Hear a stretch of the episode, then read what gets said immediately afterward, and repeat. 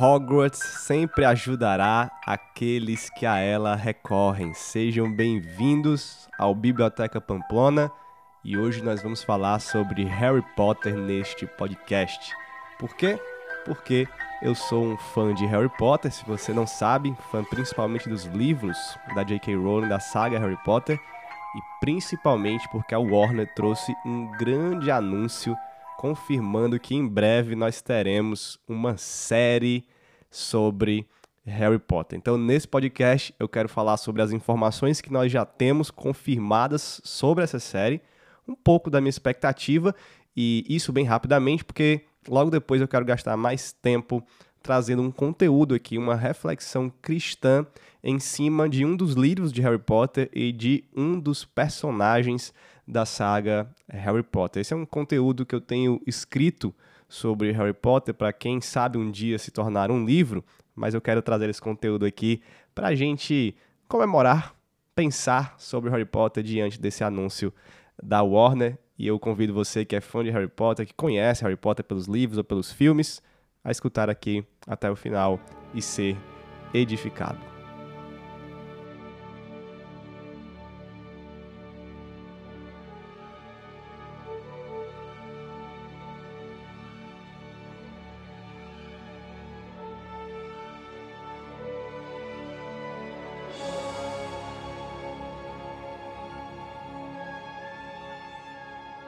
Seja muito bem-vindo, eu sou o Pedro Pamplona e você está na minha biblioteca, um lugar de reflexão teológica a partir dos meus livros e da minha vivência como cristão, marido, pai, membro e pastor de igreja. Fique à vontade, prepare a mente e o coração e vamos crescer juntos na fé cristã para a glória de Deus. E esse episódio chega até você por meio dos membros da comunidade Biblioteca Pamplona Mais. Lá você tem acesso exclusivo a conteúdos especiais como livros comentados capítulo por capítulo, mini cursos e mais, além de poder dar sugestões e até participar dos nossos episódios.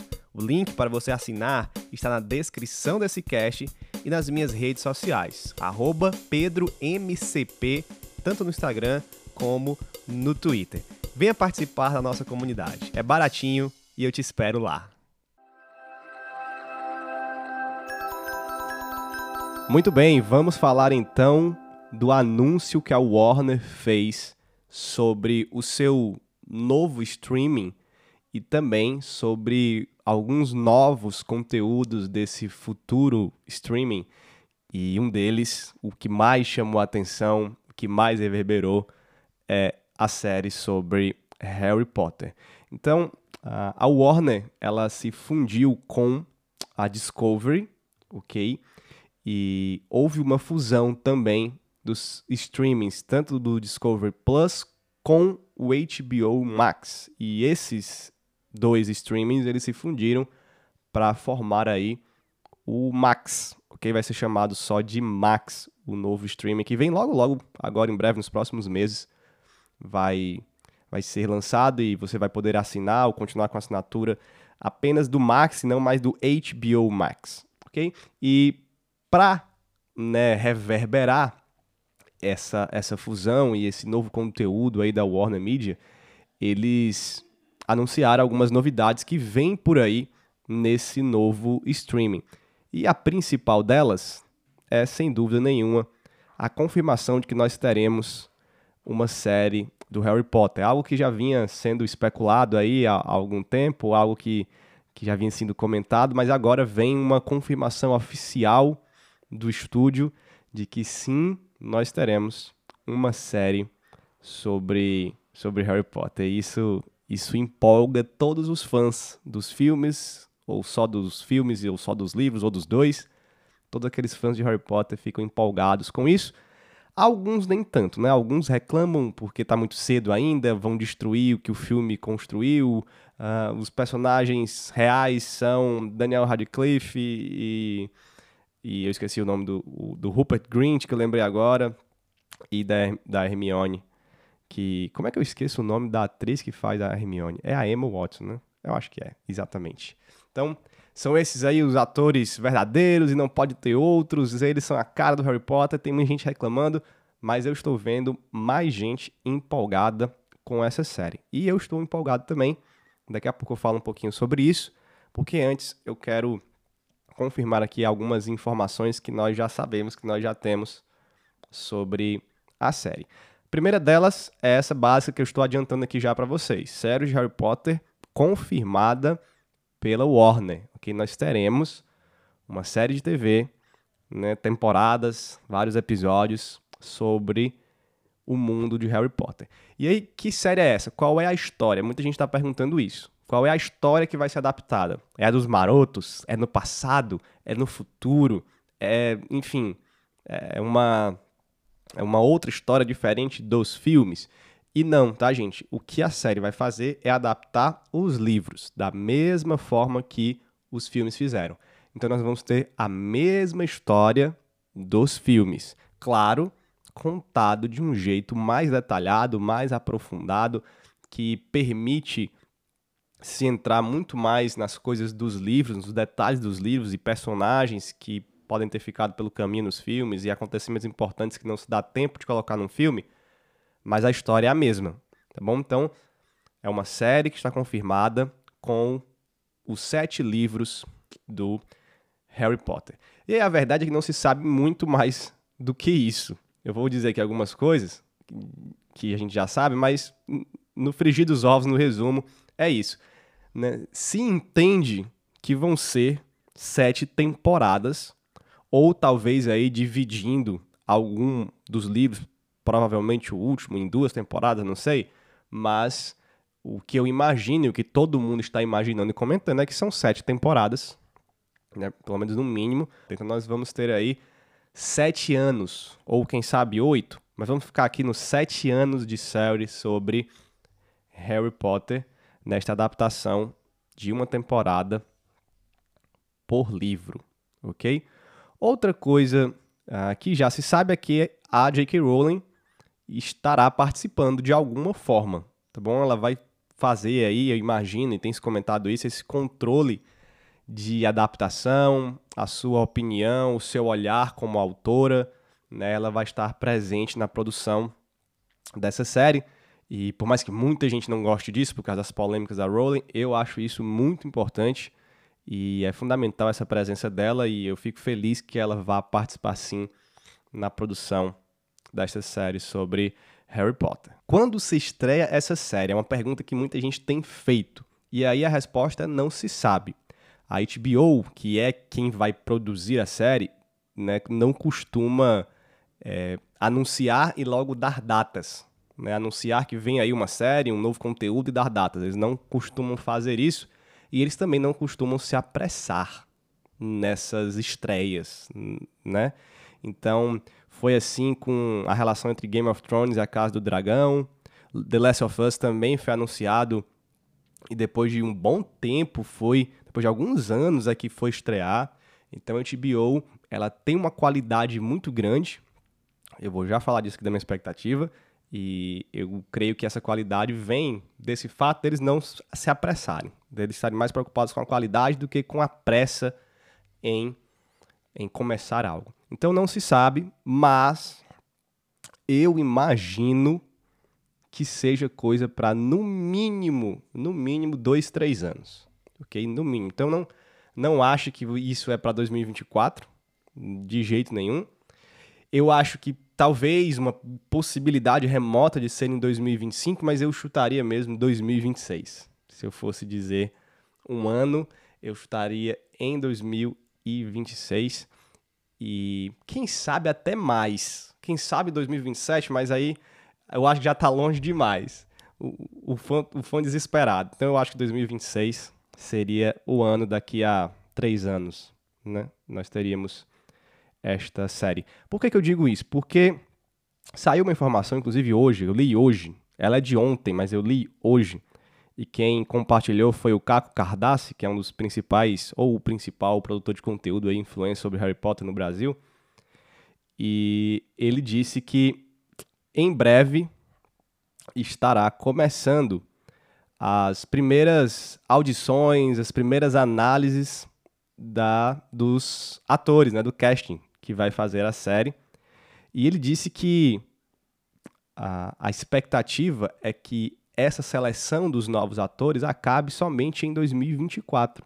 Em março de 2024 é que eles esperam né, estar com os atores definidos. E aí, só depois desse março de 2024 é que vai começar, né, logicamente, as filmagens. E aí tem todo o tempo de filmagem da primeira temporada e a pós-produção. Então eu imagino que realmente, no mínimo, só em 2025 ou 2026 nós vamos ter o Harry Potter, né? Então fica aí mais essa informação de que logo mais vão começar essas primeiras audições, testes, observações dos atores, né, que vão ser o Harry Potter e eu acredito que a principal expectativa, ansiedade é saber quem são as crianças, né? As felizardas crianças que vão fazer o famoso trio de ouro Harry, Rony e Hermione. Daqui a pouco nós vamos ter novamente a, aquela, aquela grande notícia que, que o pessoal teve na época lá, que foram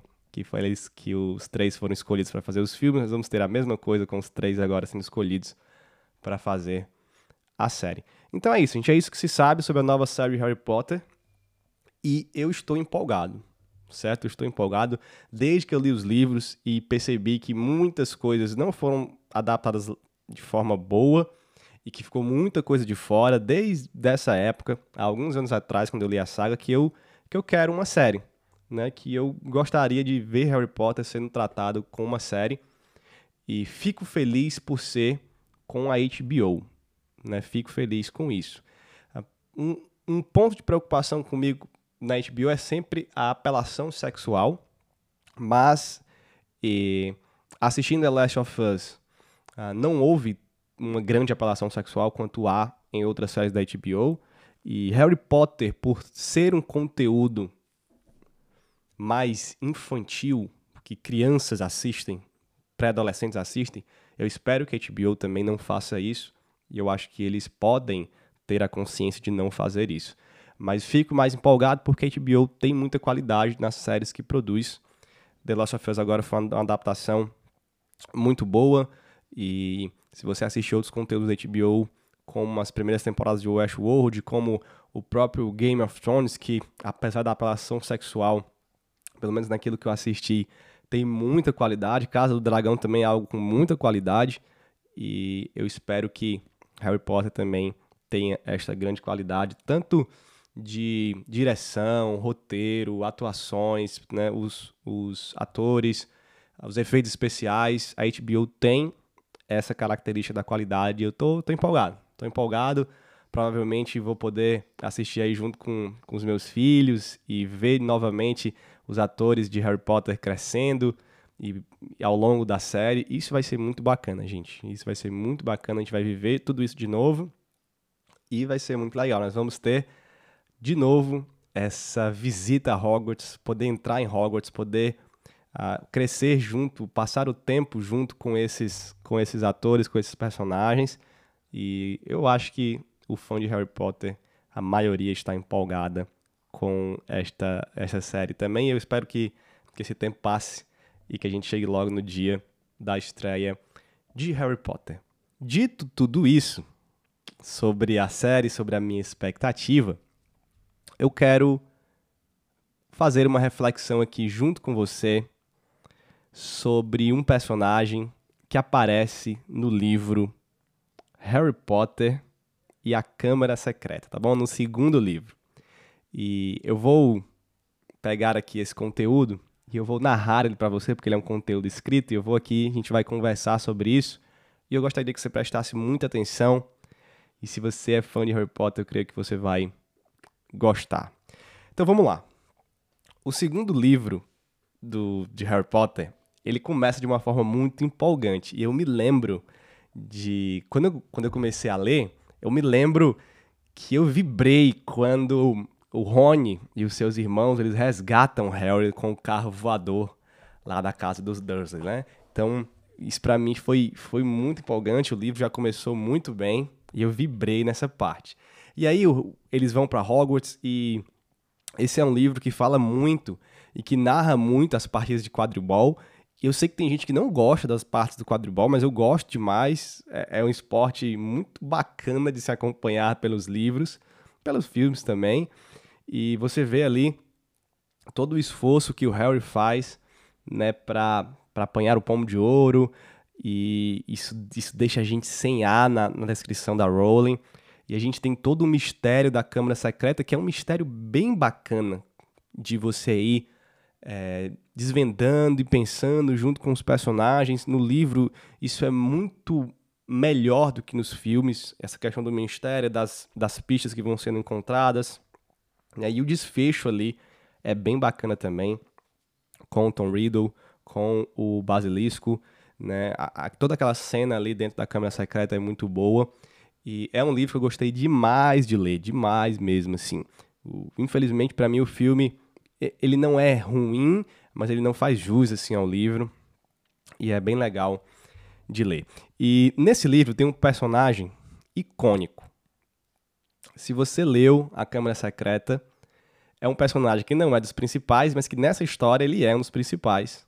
E você já deve saber quem é, porque eu estou falando do Gilderoy Lockhart professor de Hogwarts, Gilderoy Lockhart. É impossível não lembrar dele por causa da personalidade dele, que é muito bem retratada e bem destacada em A Câmara Secreta.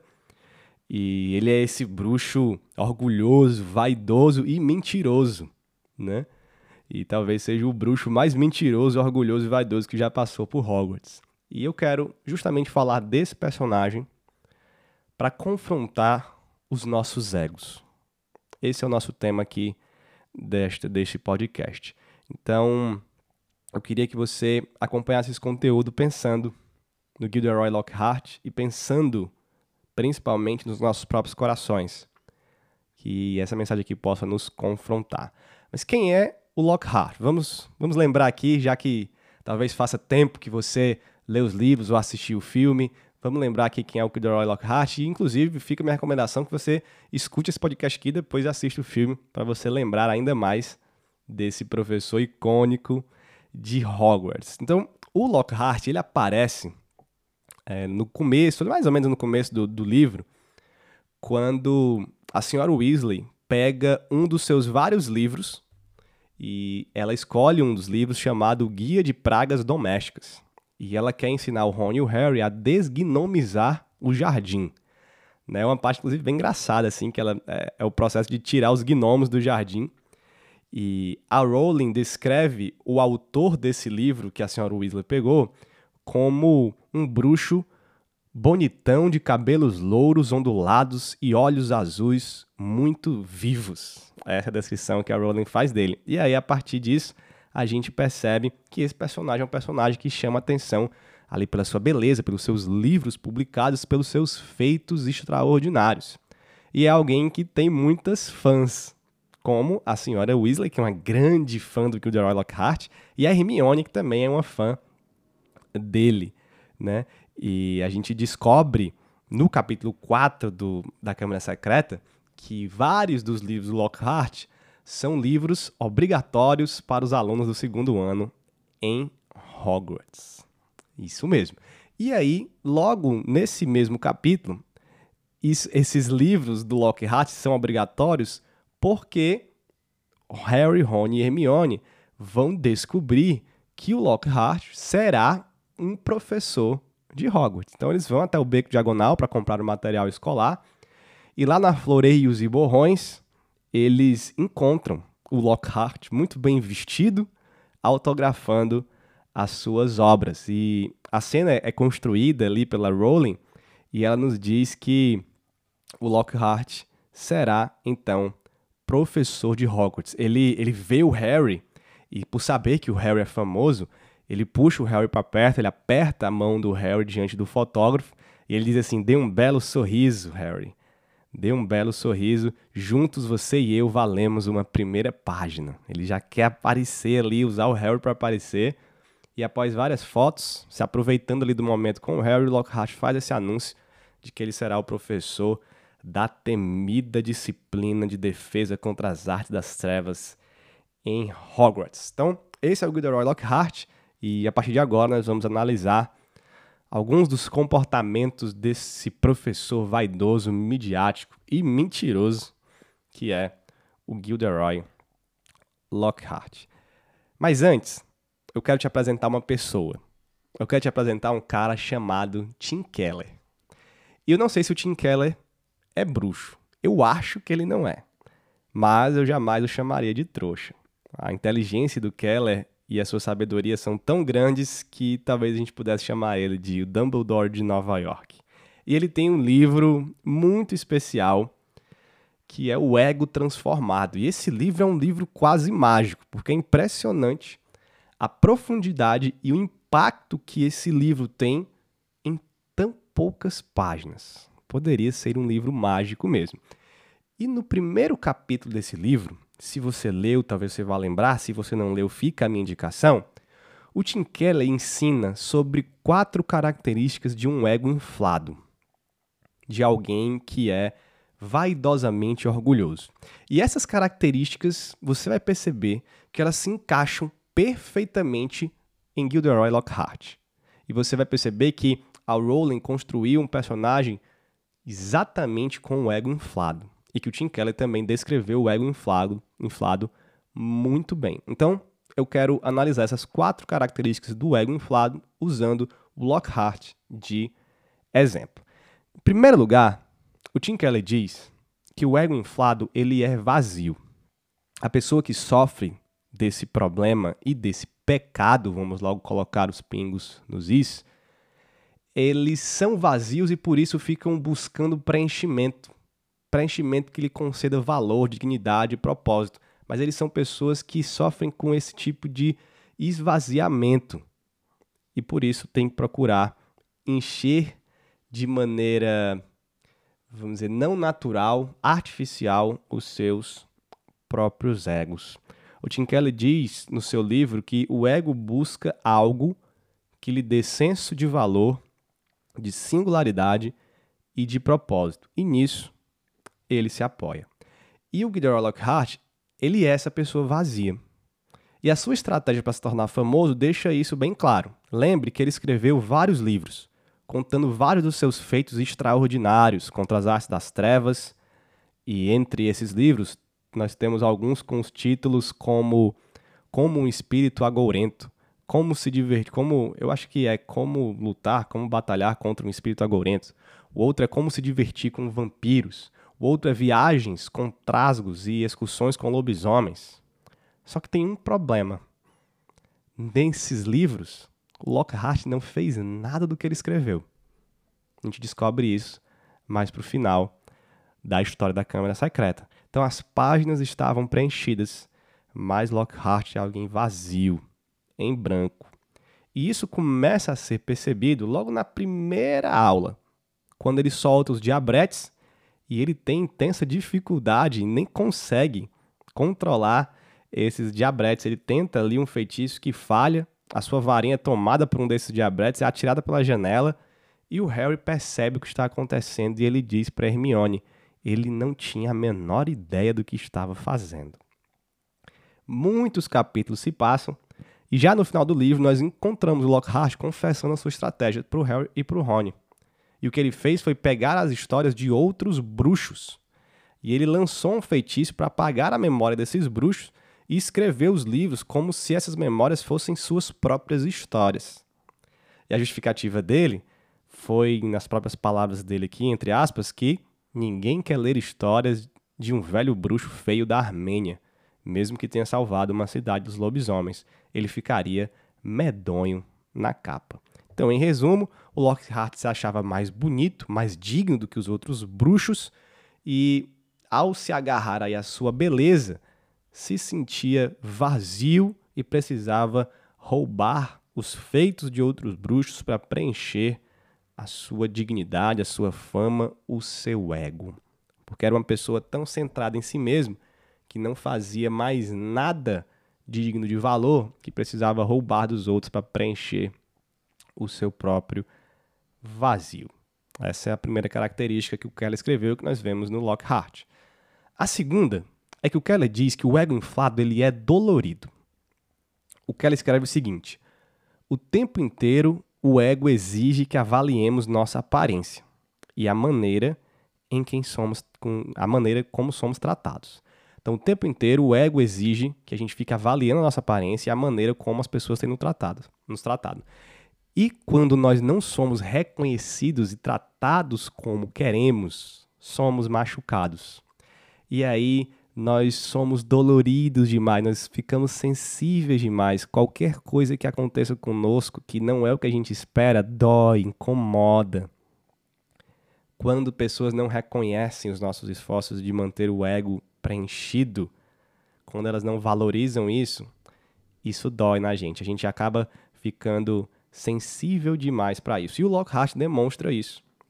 Demonstra esse incômodo desde a sua primeira aula. Se você não lembra, quando ele se apresentou para a turma, ele quase repetiu a fala do apóstolo Paulo em Filipenses 3. Lembra? É muito parecido o texto. Paulo diz assim: Fui circuncidado no oitavo dia, sou da linhagem de Israel, da tribo de Benjamim, hebreu dos hebreus, quanto à lei fariseu, quanto ao zelo perseguidor da igreja, quanto à justiça que é na lei irrepreensível.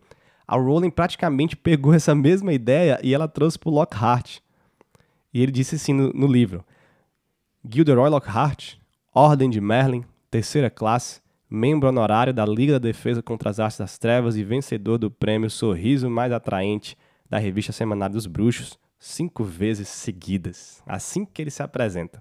Só que aquilo que Paulo está considerando como perda por causa de Cristo era o que o Lockhart estava considerando como ganho e vanglória diante dos seus alunos. Tem essa grande diferença. Sabe por quê?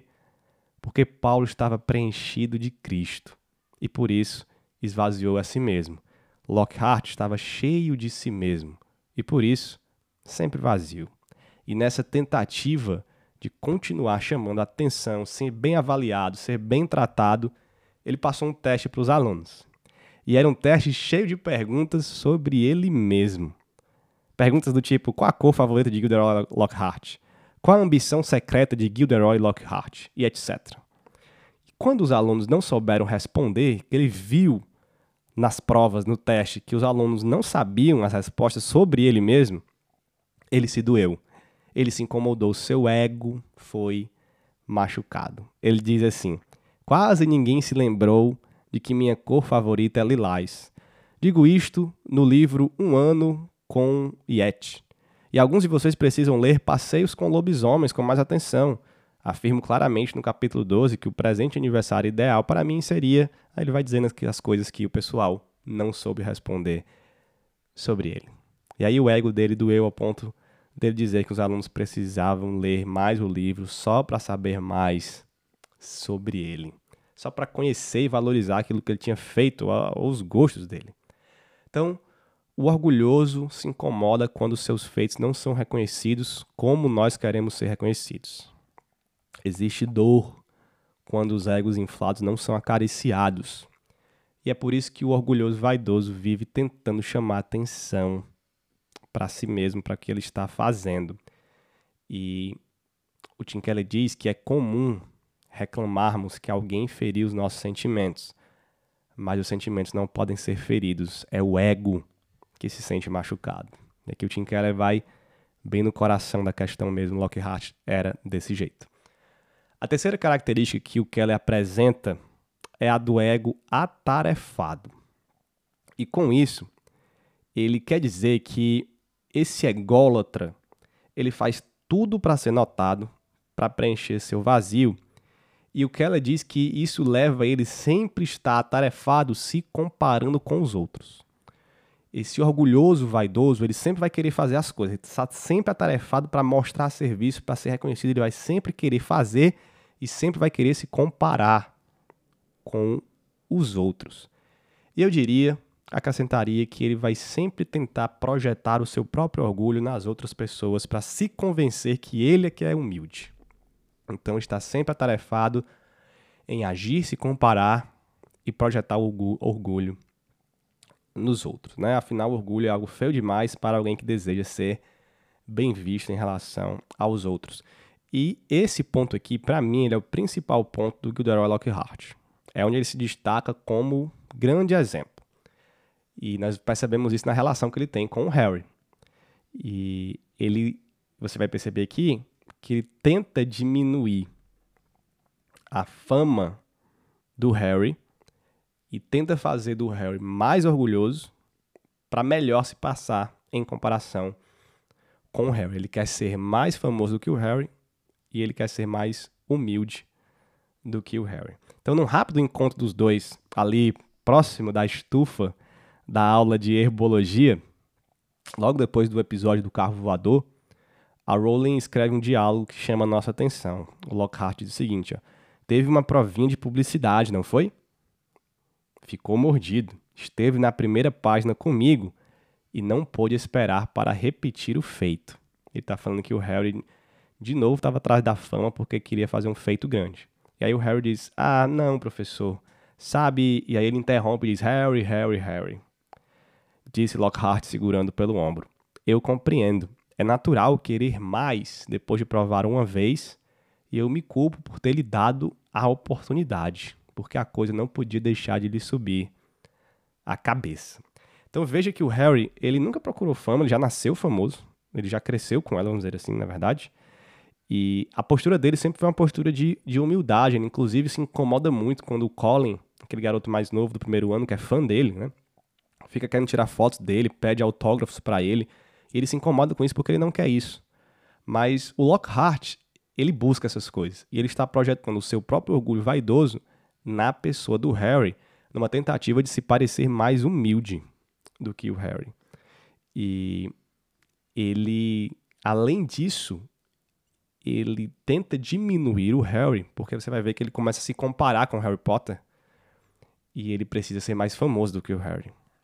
E há um diálogo, né, que ele diz o seguinte aqui pro Harry. Ó. Quando eu tinha 12 anos, eu era um João ninguém, como você é agora. Diria até que eu era mais João ninguém. Quero dizer, algumas pessoas já ouviram falar de você, não é mesmo? Todo aquele episódio com aquele que não deve ser nomeado. Ele olhou para a cicatriz em forma de raio na testa de Harry. Eu sei, eu sei, não é tão bom quanto ganhar o prêmio do sorriso mais atraente do Semanário dos Bruxos cinco vezes seguidas, como eu. Mas é um começo, Harry. É um começo. Então perceba que o Lockhart ele tenta diminuir o Harry para parecer maior do que ele. Né? E, e, e aquilo é mentiroso, porque o Harry ele não é um João Ninguém. O Harry é um dos bruxos, ou o bruxo, mais famoso do mundo dos bruxos. Ele era muito famoso, muito mais famoso que o Lockhart.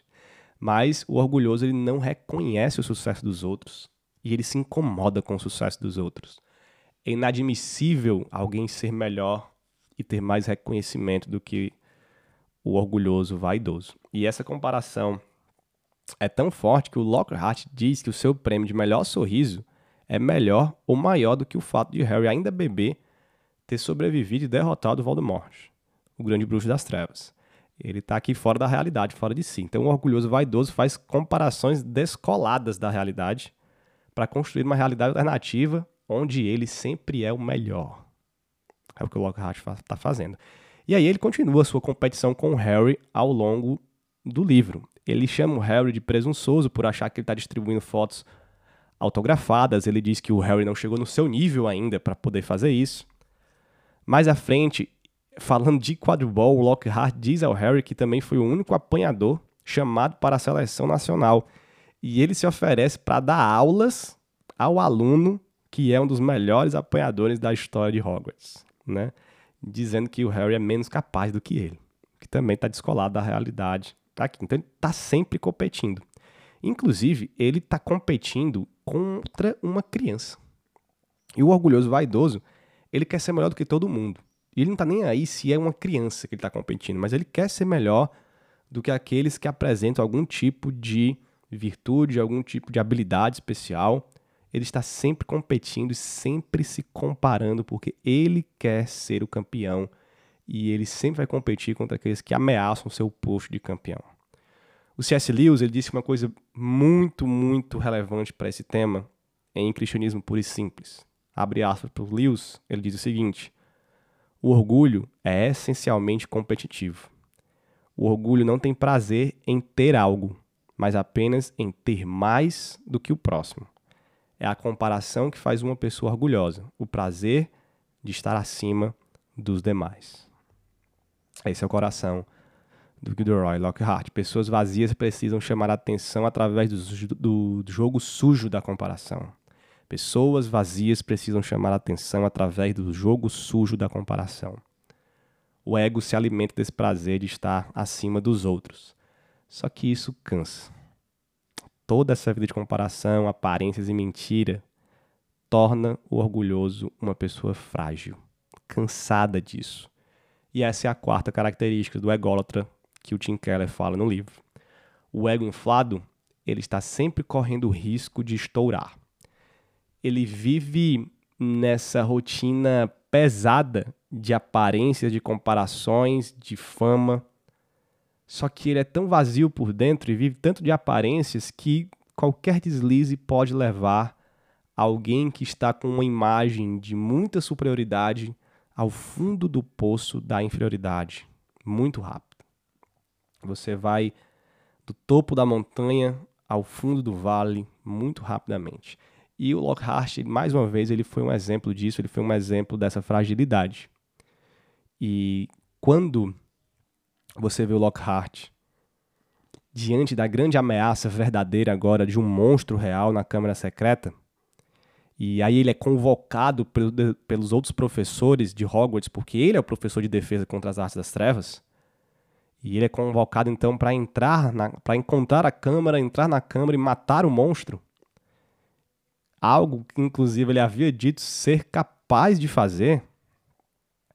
Aí você vê que o mundo paralelo do Lockhart explode, se desconstrói. E a gente percebe que tudo passava, tudo não passava de mentiras. E que ele foi de uma posição de grande superioridade a uma inferioridade, a um vazio muito grande. A Rowling, ela destacou isso quando ela escreveu a reação do Lockhart. Lockhart olhou desesperado para os lados, mas ninguém veio em seu socorro. Ele não parecia mais bonitão, nem de longe. Seu lábio tremia, e na ausência do sorriso costumeiro, cheio de dentes, seu queixo parecia pequeno e fraco. Esse é o Lockhart de verdade. Aquele que vive descolado da realidade, quando se enfrenta com a realidade e não sabe como enfrentá-la porque viveu um mundo de mentiras pelo seu ego, logo se abate. É frágil. E mais tarde, quando ele foi visitado por Harry e por Rony, ele estava tão constrangido que não queria mostrar o que estava fazendo, porque ele estava se escondendo. Era isso que ele estava fazendo. Ele estava querendo fugir, ir embora. E ao ser confrontado por Harry, ele admitiu: não há nada que eu possa fazer. E a partir desse momento, a gente percebe um Lockhart totalmente medroso e abatido. E a gente percebe qual é a verdade sobre ele. Então, se amar os amigos nos leva a agir corajosamente em benefício deles, como Harry, Ron e Hermione sempre fizeram, aquele que ama demais a si mesmo é tomado pela covardia que desconsidera a vida dos outros. O ego inflado dele foi estourado quando a sua vida de aparência foi confrontada pela dura realidade. E aí o confiante suposto feliz, grande, famoso Lockhart se tornou um medroso e entristecido Lockhart. E Lockhart sentiu na pele que tudo que o orgulho vaidoso tem a oferecer é um vapor de satisfação que logo desaparece diante das circunstâncias do mundo real.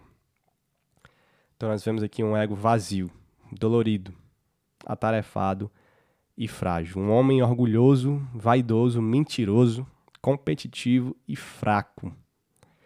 É isso que, que o Gilderoy Lockhart representa no mundo de Hogwarts. E aqui fica uma pergunta: Quanto de Lockhart existe em mim? Quanto de Lockhart existe em nós? C.S. Lewis chamou o orgulho de o vício do qual ninguém no mundo está livre. Se lembre disso. O orgulho é o vício do qual ninguém no mundo está livre. Não há escapatória. E note que a minha pergunta não é se há algo de Lockhart em você. Eu sei que há. E eu sei que há em mim também. Porque todos nós, todos nós temos essa tendência ao orgulho. A pergunta é quanto que há? Quanto de Lockhart existe em você? Você se identificou com as características pontuadas pelo Keller? Se identificou com as ações e reações Lockhart? Seja honesto. Pois é impossível adorar a Deus e ser feliz nele quando temos um coração orgulhoso que adora a si mesmo. Se somos como Lockhart, precisamos urgentemente de transformação pela palavra e pelo Espírito de Deus. Então, aprenda o seguinte: o orgulho é essa falha de caráter que nós odiamos ver nos outros enquanto temos dificuldade de enxergá-la em nós mesmos. Nós não gostamos, nós não nos satisfazemos de estar perto de alguém orgulhoso, mas temos extrema dificuldade de reconhecer o nosso próprio orgulho. Reconhecemos nos outros muito facilmente, mas em nós temos grande dificuldade. E quando reconhecemos, temos dificuldade também de abandonar esse orgulho, porque não é fácil. Mas eu queria aqui propor um caminho de solução para não terminar esse podcast só batendo no pecado, mas aqui trazendo uma solução da graça de Deus. E essa grande solução é o Evangelho do Senhor Jesus Cristo. Essa é a melhor resposta que eu tenho, é a resposta mais simples, mas também a mais eficaz que nós, como cristãos, temos. E essa solução do Evangelho se baseia em duas verdades. A primeira delas é que todos nós somos pecadores. Todos nós somos pecadores. E a segunda dela. E a segunda delas. E a segunda verdade é que pecadores são salvos somente pela graça de Deus. Quando Paulo diz que todos pecaram e que somos justificados gratuitamente pela graça de Deus, a pergunta, a questão que aparece no próprio texto bíblico, em Romanos 3, é: onde então fica o orgulho? E Paulo responde: foi totalmente excluído. Quando nós entendemos que somos todos pecadores, ou seja, não há ninguém com status diante de Deus no sentido de ser não pecador e pecador, nesse sentido não há ninguém melhor do que o outro ou pior do que o outro, nós somos todos pecadores. E quando entendemos que esses pecadores são salvos só pela graça de Deus, não por mérito nosso, então aqueles que são salvos não são salvos porque são melhor, melhores do que os outros. Quando nós entendemos isso, não tem motivo para se orgulhar diante de Deus, não tem motivo para se orgulhar na vida. Nós somos pecadores, todos nós, e nós somos salvos pela graça de Deus. Então, quando nós olhamos para a queda que veio como consequência igual para toda a humanidade, quando nós olhamos para a pecaminosidade que nos contaminou de maneira igual, por meio de Adão, por meio do pecado original, nós somos todos pecadores. O orgulhoso precisa entender isso. Que diante de Deus, ninguém é santo por si mesmo, que ninguém pode salvar a si mesmo. Reconhecer os nossos pecados, a nossa limitação, a nossa condição de pecador é um grande passo para a humildade. E reconhecer também a nossa redenção somente pela graça é o outro passo. Então nós não podemos nos salvar sozinhos. Efésios 2:8 vai dizer que a salvação é pela graça, mediante a fé, não por obras, para que ninguém se glorie, para que ninguém conte vantagem, para que ninguém se orgulhe disso.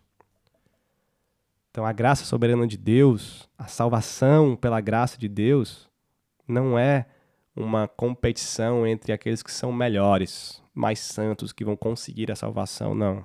Não é quem mereceu mais. É aqueles que receberam a graça de Deus pela vontade de Deus. E isso isso tira o espaço das competições, dos orgulhos, das comparações vaidosas. O evangelho nos cura disso. Então, Tire o evangelho do centro da sua vida e você verá um Gilderoy Lockhart crescer dentro de você. Coloque o evangelho no centro e você verá o triunfo da humildade no seu coração. Você verá a humildade de Jesus Cristo crescer em você. E aí, por meio do evangelho, eu te chamo a pensar no paradoxo do reino já que o evangelho é o evangelho do reino de Deus, como Jesus pregou e começou a pregar a partir de Marcos capítulo 1, verso 15. E o reino de Deus é o reino dos humildes. Nunca duvide disso. Jesus tratou disso em duas ocasiões, onde ele foi perguntado sobre a questão de quem é o maior, ou ele foi sugestionado de tratar alguém como maior no seu reino. A primeira dessas ocasiões é em Mateus 18, a partir do verso 1, quando surge uma pergunta dos discípulos. E eles perguntam a Jesus: Quem é o maior no reino dos céus? Provavelmente o ensino de Jesus sobre as posições diferentes, Mateus 5, deixou os discípulos preocupados sobre, sobre quem seriam os maiores e menores. E aí, lá no, no momento, ao chamar uma criança, em Mateus 18, para o meio da conversa, e responder o que respondeu, Jesus nos apresenta esse paradoxo do reino, quando ele diz no verso 3 e 4: Em verdade lhes digo, se vocês não se converterem, não se, não se tornarem como crianças, de maneira nenhuma entrarão no reino dos céus. Portanto, aquele que se humilhar como esta criança, esse é o maior no reino dos céus. João identifica o desejo do coração deles e saber quem seria o maior.